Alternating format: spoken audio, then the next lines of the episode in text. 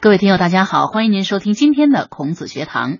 那么今天的演播室里呢，我们仍然请来了台湾师范大学的教授曾仕强先生。曾教授您好，主持人好，各位听众朋友大家好。嗯，曾教授，像您在前几期当中说过的，说中华文化是非常讲究合理性的哈。那这让我就想起了孔子啊曾经说过的一句话，就是“父为子隐，子为父隐”。直在其中也这句话，那他为什么主张这样一个道德伦理观念呢？啊，我觉得这个问题是非常重要的。嗯，因为国际上拿这句话拿来争论呢，嗯，那种次数太多了。因为这就被他们抓到证据了。那中国人不守法嘛？嗯，你爸爸偷了人家羊，你儿子应该说就是我爸爸偷的，这才守法嘛。嗯，你说没有？我爸爸不是那种人，他不偷。那其实根本没有法纪观念的，在很多国外的大学，就是赤裸裸把这个个案拿出来，让大家说中国人这样到底有没有法纪观念？嗯，那这也让我想到，嗯呃，韩国的这个一个法律哈，其中有一条，比如说，如果要是说儿子犯法了，嗯，如果父亲为他隐瞒。后来被发现了，那父亲按理说应该有隐瞒罪，对吧？或者是倒过来，就是父亲犯法了，儿子为父亲隐瞒。如果被发现了，他的罪行啊，要比一般人犯的这个罪行判的要少很多。对，嗯，这个我觉得就是因为韩国人他很重视儒家文化嘛，所以呢，他也是把这句话拿到了他们自己的法律当中，用这个来制定他们的这样的一个法律。是你讲的非常正确，因为全世界啊。最崇敬孔子的其实是韩国人。嗯，你今天到韩国，你会发现学生一早进学校，先向孔子的像鞠躬，再进校门。嗯，他们韩国的学校，他门口都树立一个孔子像。嗯，那比我们还虔诚的。那我们现在把这句话再来把它引申一下，孔子他认为啊，替自己的父亲隐瞒，或者替自己的儿子隐瞒。这不算欺骗，西方人不是这样认为。西方人认为你不讲事实，你就是欺骗嘛，你还有什么话讲？嗯，中国人不是啊，中国人的思路它是三分法，它不是二分法。嗯，我研究很久，西方人做二分法，你要么讲实在话，要么就欺骗，没有第三条路可走，没有灰色地带。没有没有。嗯，中国人他不讲实在话，并不代表欺骗。你看我们每一个中国人，不管你到。哪个地方，哪个国家，我们这一点都还保留着。嗯，我们常常为了怕对方生气，常常为了怕对方啊受不了，你讲真实的话他会受不了，那你何必呢？你就讲一些，我把它叫做妥当话。嗯，我们中文是专门讲妥当话的民族，这一点要跟外国人沟通也蛮难的。嗯，那什么妥当？真实，honesty is the best policy。他一开口就这句话嘛。你只有诚实，你没有第二条路可走。其实不见得的。有时候我们搪塞一下，你看我们三十六计里面有点瞒天过海嘛。嗯，我们可以正正当当的、公开的把瞒天过海当做是策略之一。尤其骗的谁？骗的是皇帝呀。嗯。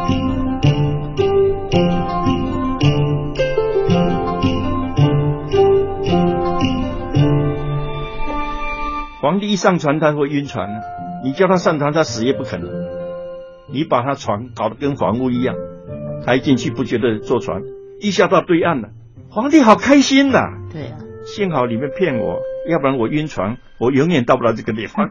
这都是活生生的案例了。是，我们也不叫善意的欺骗，我也反对用善意的欺骗。欺骗就欺骗，你说他善意的欺骗？嗯，动机很重要。我们的动机绝对不是为了欺骗。如果动机是为了欺骗，那就是欺骗，没有什么好推推脱的。嗯，我们动机不是为了欺骗，我们为了尊重你，为了让你方便，为了不惹你生气，反正最后你会知道的，何必急呢？我们就是这种出发点呢。嗯，那叫做讲妥当话。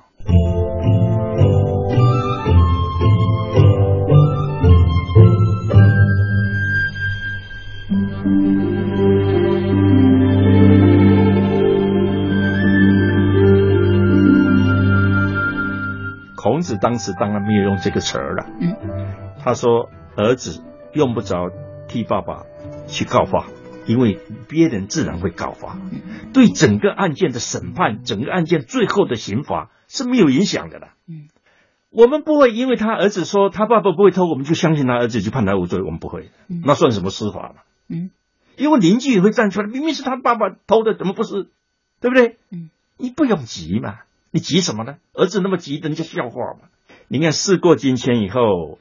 那个告发自己爸爸的儿子，他一生一世很难做人。嗯，大家看来这个人，你看，你看，你看，连他爸爸他都出卖，嗯，又变成出卖的了。真正当当的告发，最后会变成出卖，那糟糕了。因此呢，我们那个度啊，我们自己要去把握。孔子的意思就是说，你不能欺骗任何人，你能够为了缓冲，为了折中，为了顾全爸爸的声誉。尽你子女的责任，你可以讲妥当的话，嗯，不能欺骗。如果这样的话，那我认为孔子还是很合理的。如果孔子说你爸爸偷人家的羊，你死也不要认，而且你要认为你爸爸这样做是对的，那就错了。嗯，我相信孔子不会这样，这样我们也不尊重他为圣人。对呀。五千年的中华文化在当代遭遇着怎样的机遇和挑战？十四亿炎黄子孙该如何回归中华文化的本真与传统？台湾知名学者曾仕强教授做客孔子学堂，剖析中国人的言语行，阐释中华文化的思与变。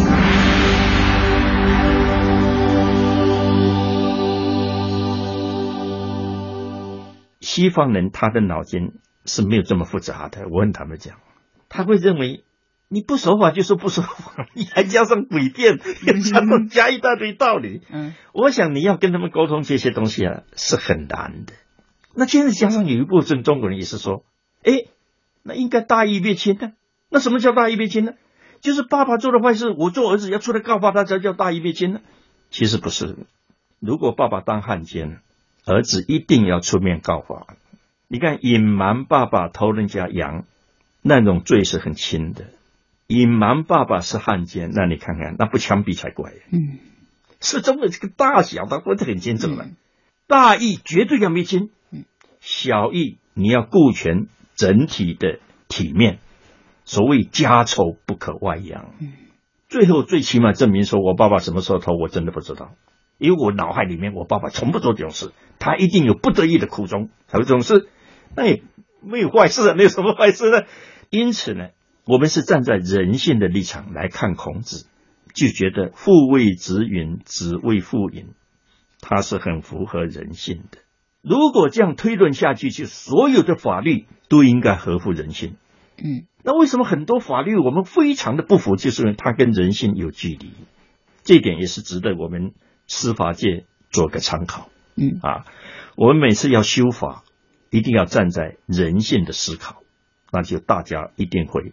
完全遵照法令的规定。嗯，我们有一句话叫做“天下无不是的父母”。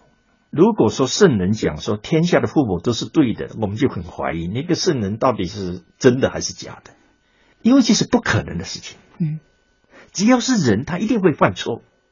所以孔子也讲啊，我怎么会不犯错呢？我只是不贰过而已啊，我只是善补过而已啊。我做错我会弥补，我做错我会记住，我下次不再犯就够了嘛。嗯，你看他最欣赏的学生叫颜回嘛，他说他不贰过，不贰过就是圣人了啦，不是说不犯过错，那不可能的事情。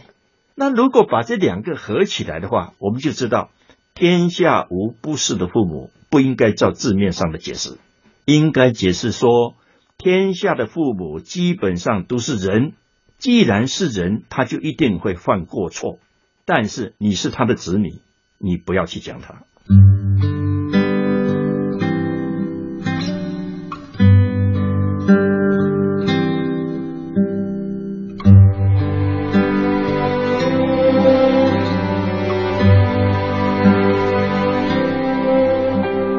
你看，一个儿子拼命讲我爸爸笑话，我爸爸错，人家是看不起这个儿子的。不会看不起他爸爸的。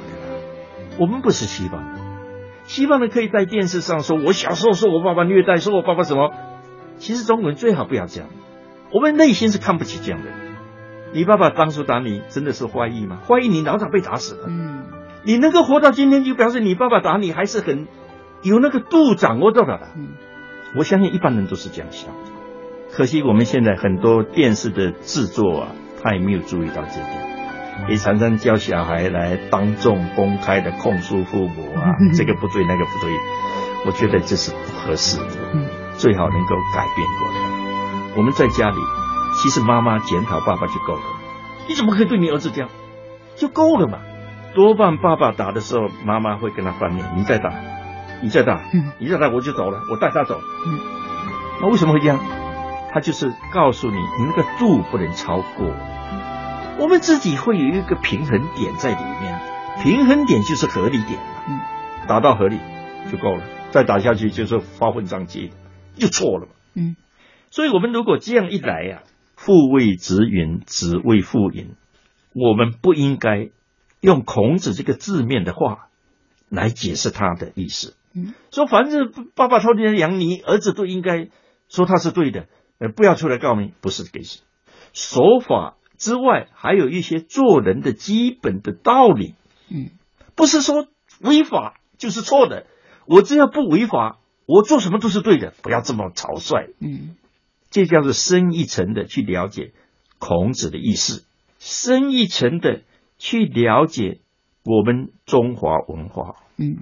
所以，就像您前几期说的，呃，我们去了解中华文化，我们去传承中华文化的时候，千万不要很死板的去用它，一定要活学活用哈。对的，嗯是这样子。如果说这样是破坏法纪的话，那请问父为子引，子为会引，结果怎么样？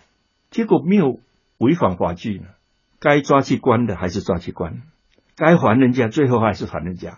你如果杀掉吃掉，该赔偿还是要赔偿，结果是一样的，只是过程当中有一些弯路，这是每个民族自己的花样嘛。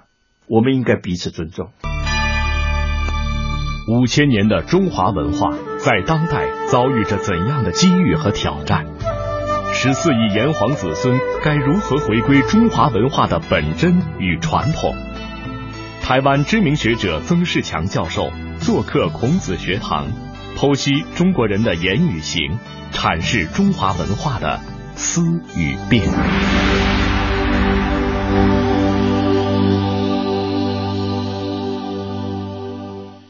们现在可以感觉到，法是全世界都重视的，只不过法呢是不能僵化的。嗯法一旦僵化，这个法就很可怕。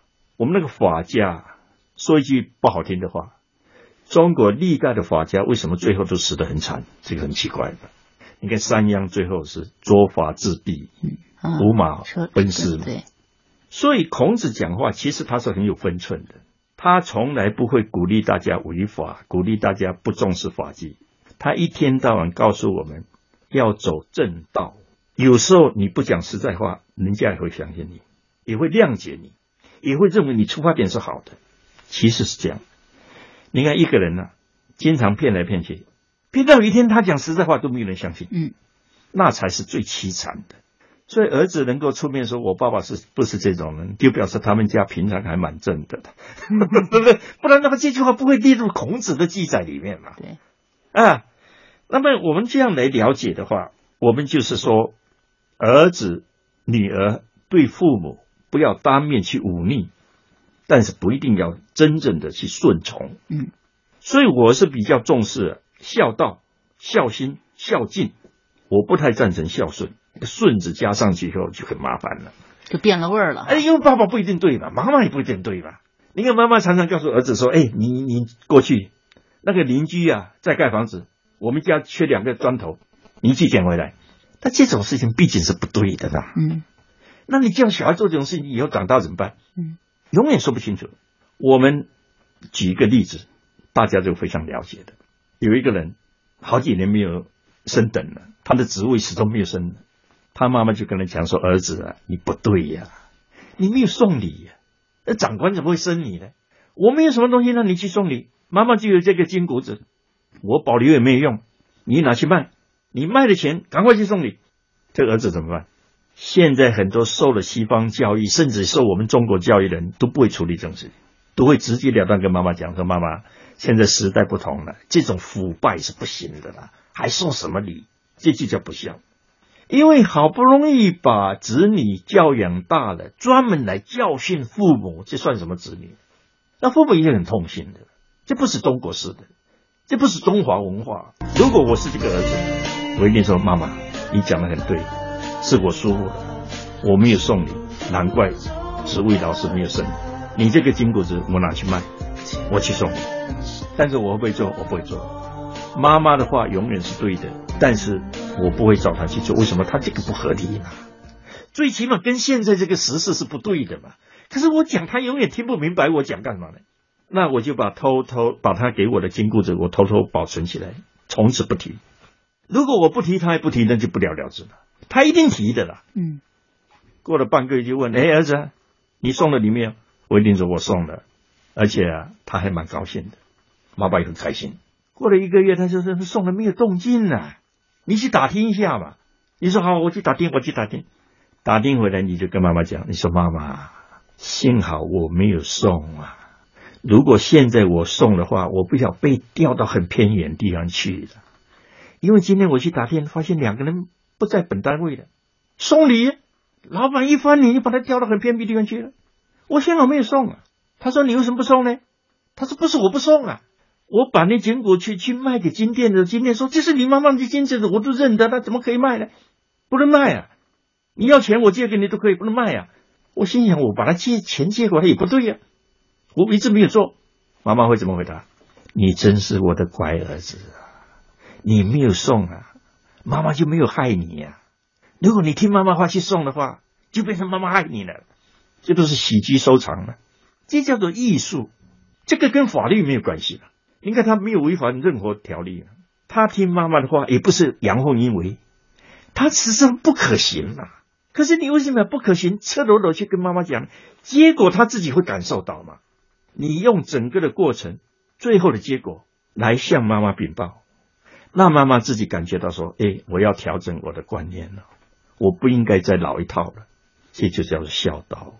我让父母很开心，我没有盲目听他的话，结果搞得家里头糟，最后怪来怪去。嗯，这才是会做儿子的人。但是我们现在观察到最后，大家对这一套啊，几乎都已经荡然无存了。嗯，因为总认为这样是不对了。你就应该告诉你的父母说这样做是不对才对呀，这个那个值啊就变不值的了。嗯，该值的不值，不该值的值，那就完了。所以我们归纳成一句话啊：所有中华儿女都一定要好好去体会。道理，很可能是直的，但是路永远是弯弯曲曲的。你要把道理行得通，你要多拐几个弯。嗯，希望的没有，希望的是走直路的。他们认为一切都是直的，法律是这样规定，道理就是这样，没有什么好说的。我们不是，我们道理是直的，我知道，但是要到达这个效果，你拐几个弯，它效果就很好嘛。有时候弄上去一家人，大家好像最后啊脸都拉不下来，好像感觉到很没有面子。嗯，你想看啊，那个母亲常常被儿子教训的时候，他在儿子面前有什么感受？他认为你了不起的，你长大成人了，你很有成就了，妈妈落伍了，妈妈不行的，那这样做儿子心里安不安呢？不安嘛。我们还是一句话，对中国的道理要多花一点心思，要心平气和的去看看他这些拐弯的过程。这是一种享受啊！嗯，好，非常感谢呃曾教授在这里让我们享受这种啊曲折的艺术哈。好，那今天的孔子学堂到这里就结束了，感谢各位收听。那么下次节目我们再会，再见。